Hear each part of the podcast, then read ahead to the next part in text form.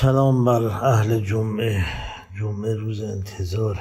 از قدیم بشر منتظر روز فراغت بوده. روزی که بتواند به کارهای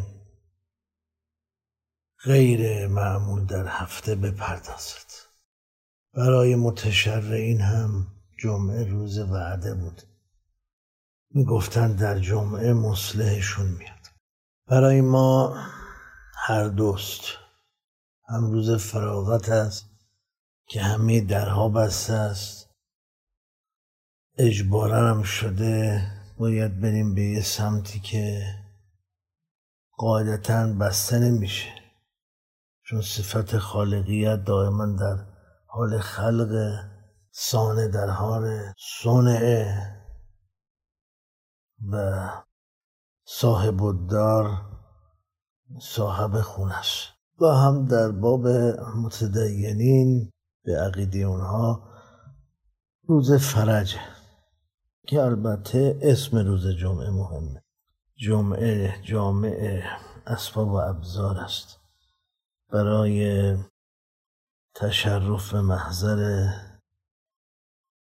خالق ما. ولی وقتی اسباب ابزار قرار نداره همون میشه که توی یکی از درس خوندیم که خود جمعه ایزاییه آزاردنده چندشاور موقعی که شما یه غذایی رو جلوت بذارن نتونی بخوری نپخته است بدمزه است بدبوه بد ریخته چندشت میشه. فرار می‌کنی ازش.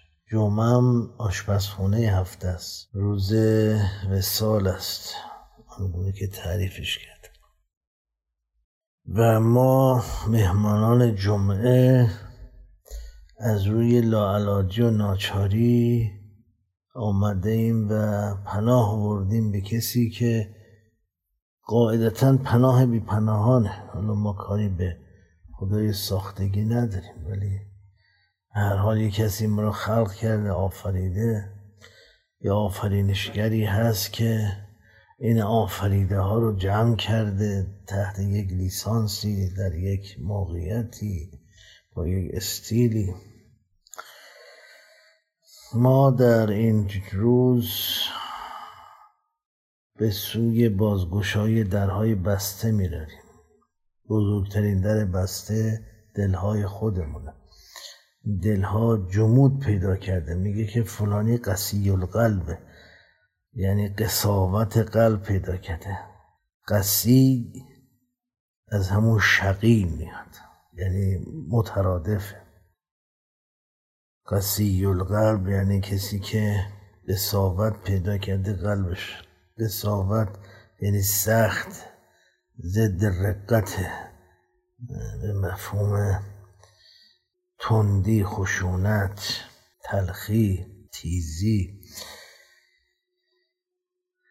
درهای دل رو باز می‌کنیم و این بدی ها رو بیرون میریزیم و به جایش آنچه را که سوخت ماست در سفرمون در حرکتمون میریزیم و این سوخت همان سیر من الخلق الى الخالق است. سفر از فرش به عرش گریز از جهنم سوزان به سوی بعدگاه و امیدواریم که محقق بشه به امید فرجتون